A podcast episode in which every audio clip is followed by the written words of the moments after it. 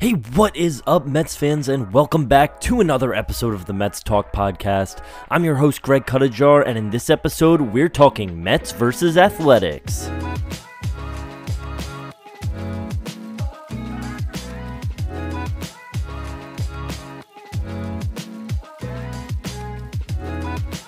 All right, and welcome back to another episode of the Mets Talk podcast. Like I just said, I'm your host, Greg Cuttajar, and I can't wait to get back into talking about the New York Mets. So, welcome back to another series recap and review episode. I know it's been a couple of weeks, and I'm so sorry. I've just been extremely busy recently, but I haven't stopped keeping up with the Mets, of course. If you follow my Twitter at PodMets, after every game, there is a quick game recap and summary of everything that happened. So, I have been you know, keeping up on Twitter, but just I, I do apologize. It has been a busy time for me, so I haven't been able to get any series recap and review episodes out for the past couple of series, but we are back now, and I'm very excited to dive into this series against the Oakland Athletics. The Mets finished off a series win on Sunday, which, you know, was just Great to see, of course. In the first half, I'm going to be breaking down each game, looking at the pitching and hitting performances as usual. And then in the second half, I want to dive simply into the accomplishment of this team making the playoffs last week since I wasn't able to cover the Milwaukee series. I do want to dive into that as well as the incredibly important week ahead for the Mets starting today on Tuesday against the Miami Marlins. It is probably the most important week of the season for the Mets, and I'm excited to get into talking about that in the second half. But first, let's begin with some game recap, starting with game one in Oakland. The Mets haven't been to Oakland since 2014, so it was kind of cool seeing them in the Coliseum. You know, definitely an interesting stadium, but, you know, very cool to see the Mets out there somewhere that, you know, you don't see them play that much, although next year that's obviously going to change. But the Mets went in game one and won 9 to 2. On the mound for the Mets was Chris Bassitt making his return to Oakland after being traded to the Mets in the spring. Chris Bassitt tossed an amazing game. He pitched eight innings of six hit, two run ball.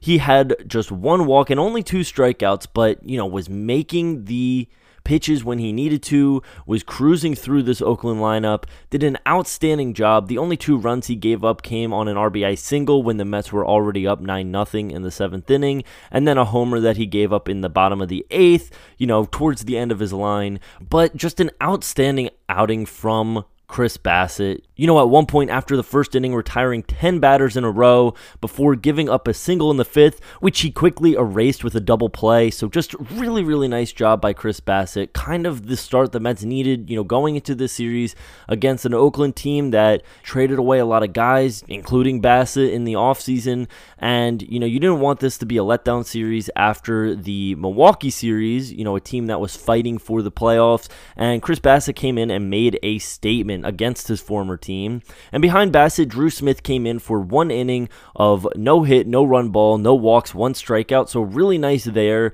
finishing off the game by Drew Smith, who had a, a tough time in Milwaukee in his, his first outing back with the Mets.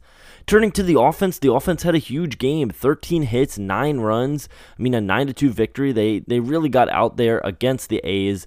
The scoring started for the Mets in the second inning when Vientos hit a single to right field, uh, you know, landed right in no man's land with one out and the bases loaded, scoring a run there. And then two batters later, Brandon Nimmo singled, scoring two, putting the Mets up 3 0 early.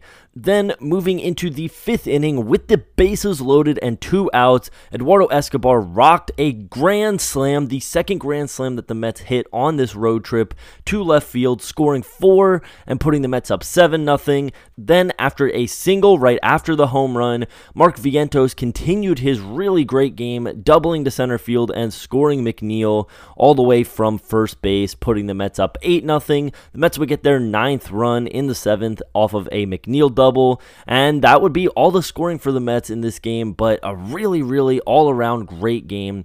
Everyone in the starting lineup outside of James McCann had a hit in this game. So, you know, all around, everyone was coming through here. Brandon Nimmo had two hits and drove in two runs. Mark Canha had two hits. Jeff McNeil had three hits. Mark Vientos had two hits, going two for three, driving in a run and drawing a walk as well. So a really good game from Mark Vientos, and honestly, a, a really good series from him, as I'm going to get into in a little bit. And Eduardo Escobar, one for five with those four runs driven in. Really awesome job there. McNeil also drove in a run.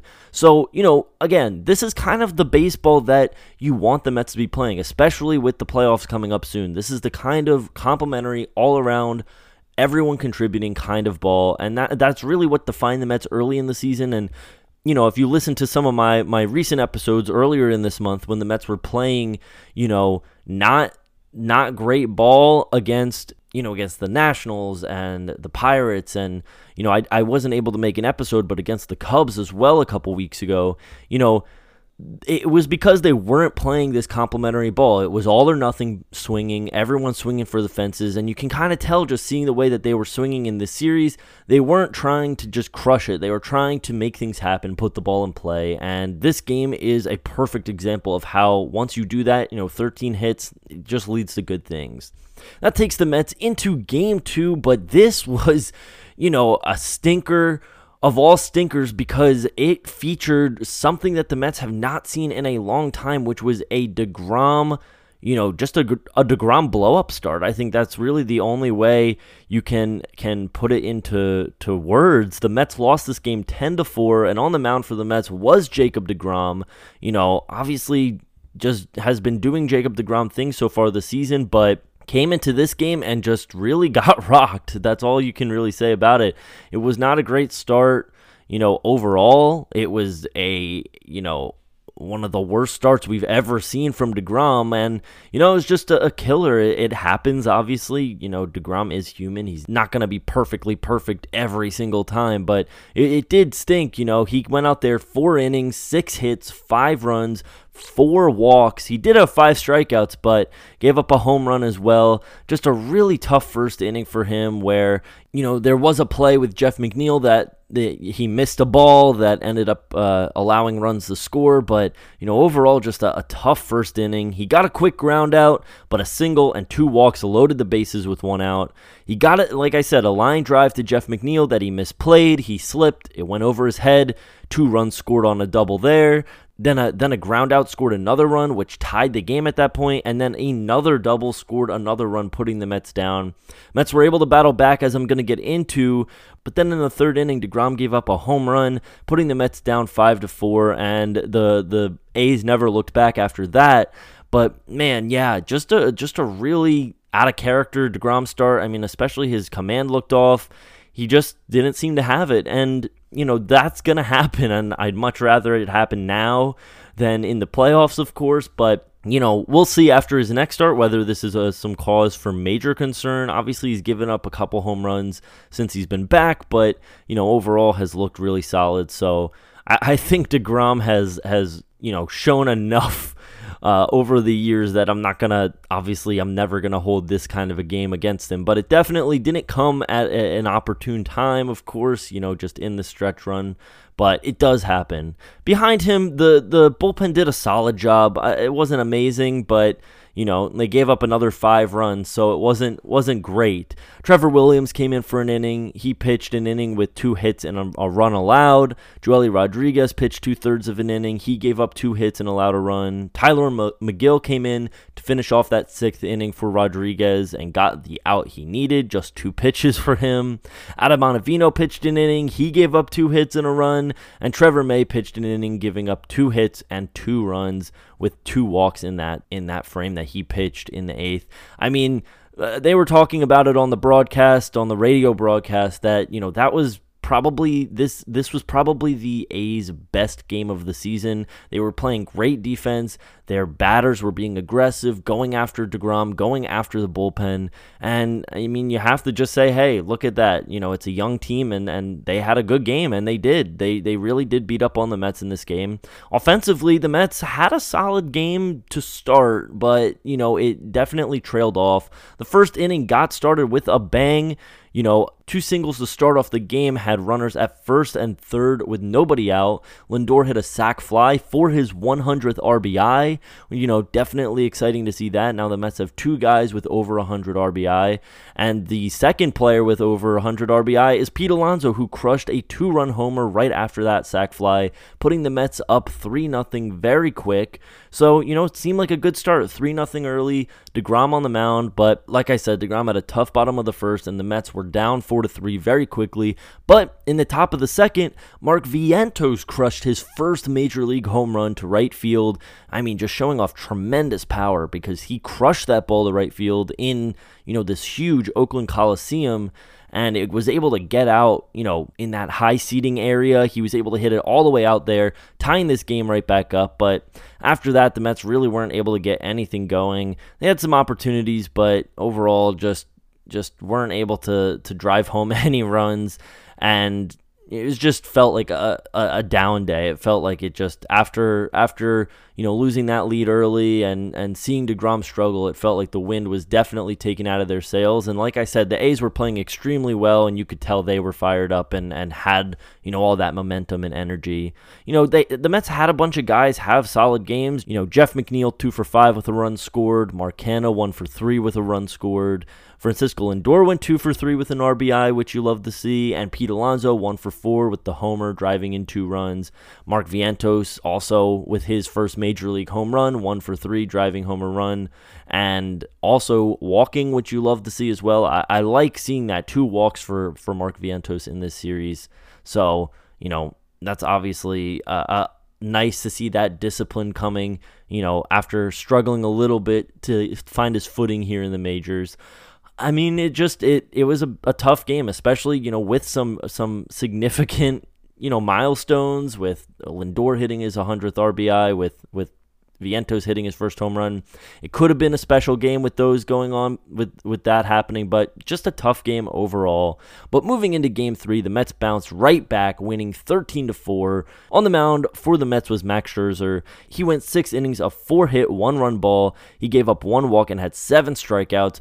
Really, really nice outing from Scherzer, and also like to see that he got his pitch count up to 91. So nice to see the Mets you know, still being a little hesitant, taking him out after six innings, but but allowing him to push himself just to you know get back into the groove of of of pitching deep in the games. The only blemish on his mark was a fourth inning homer that he gave up, but other than that, just an outstanding job by Max Scherzer to right the ship and bounce right back in this series.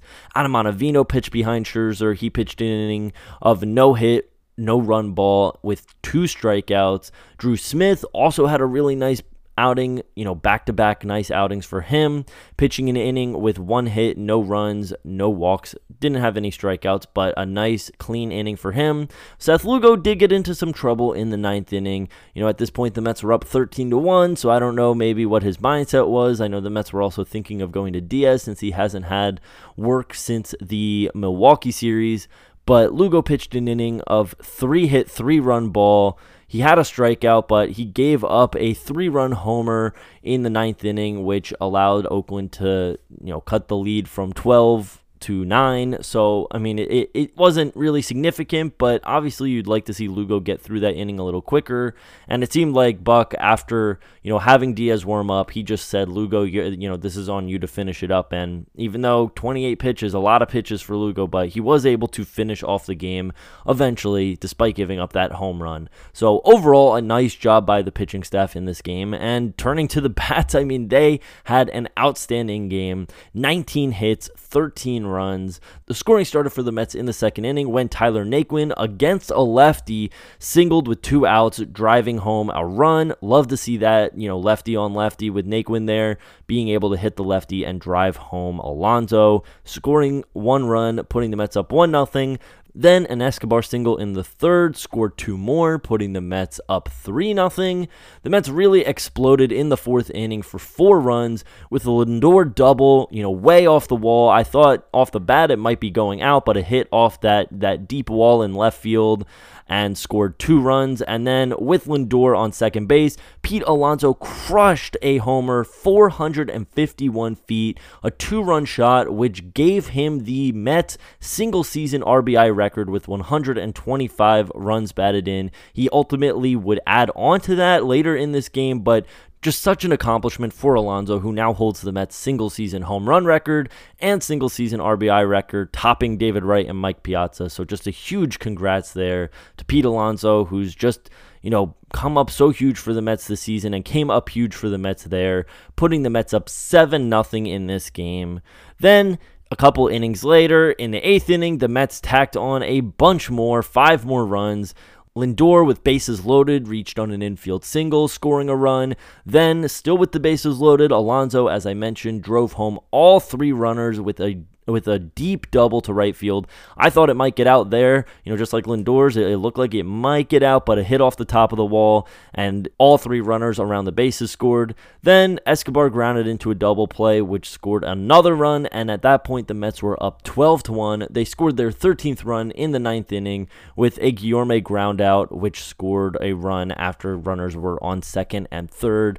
And that would be the scoring for the Mets. And, you know, like the first game, everyone was involved Every starter in the lineup got a hit in this game outside of Darin Ruf, and and every batter in the starting lineup except for Jeff McNeil had at least two hits in this game. Brandon Nimmo two for four with three runs scored and a walk, which you know that's just an outstanding game there. Mark Canha two for five with two runs scored. Francisco Lindor three for five with three runs batted in and three runs scored. Pete Alonso four for five with five runs batted in. You know a home run, three runs scored. Jeff McNeil, like I mentioned, he went one for four, but also had a walk, which you love to see. Eduardo Escobar, 3 for 5 with two runs batted in. Tyler Naquin, 2 for 5 with a run batted in and a run scored. And Tomas Nido, 2 for 5 with a run scored. I mean, everyone involved. Six of those guys scored runs in this game. Five of those guys drove in runs. And while I mentioned that Darin Ruf didn't ha- didn't have any hits in this game, he did draw a walk. So everyone was on base, everyone was involved, and like I mentioned, this is the kind of baseball that the Mets need to play and, you know, hopefully they can continue that into this extremely important run, which I'm going to dive into in the second half of this episode. So, now that I've gone over these three games, I'm going to take a quick break. And when I get back, like I just mentioned, I want to dive into the Mets making the playoffs and this extremely important week coming up.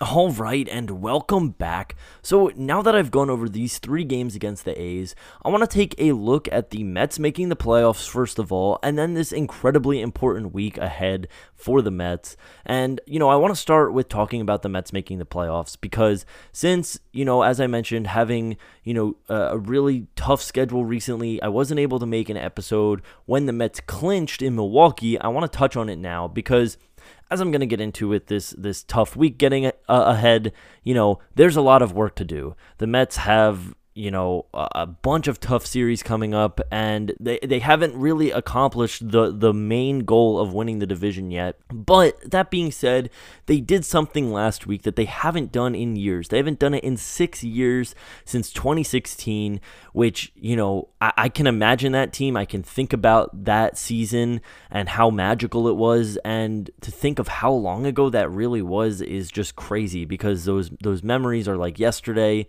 But it's been painful for the past few years. You know, last year collapsing, especially, you know, 2020 falling far short of expectations.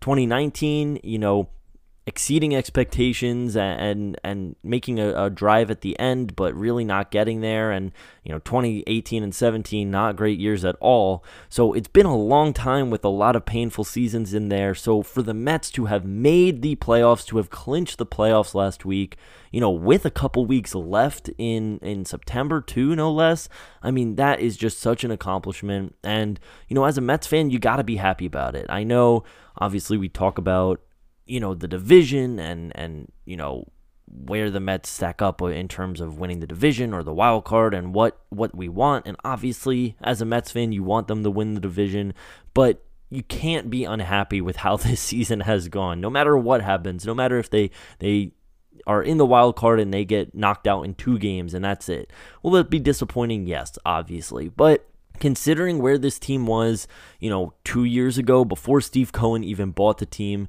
considering where this team was at the end of last season, you know, suffering one of the worst collapses in MLB history, you know, after leading the division for so long and just never seeming to be able to get it going, you know, the the the taste in our mouths after last season, how frustrating and depressing it was, you know, with what seemed like a playoff caliber team just absolutely falling apart.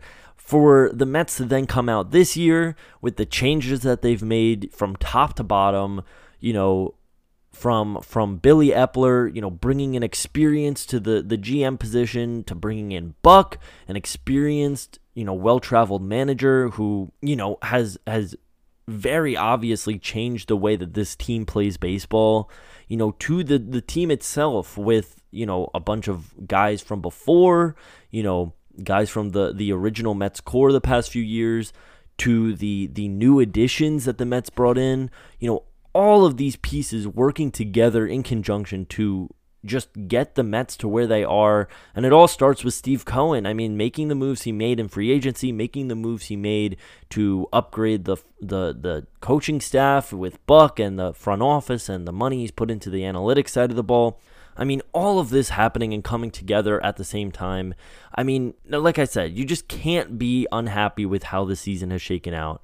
And, you know, I just I have to give a shout out and you know congratulations to the team and just say how excited I am because you know no matter what we're getting Mets postseason baseball and that's something we haven't been able to say for over half a decade and it's just extremely extremely exciting and I just can't wait for October baseball with the Mets to begin but to get there, the Mets have to navigate this very, very tricky week. And this is, you know, the tough part of you know, being excited is that there is more work to do, and it, it all really comes down to this week. I mean, the Mets have three games next week against the the Nationals, which are going to be very important.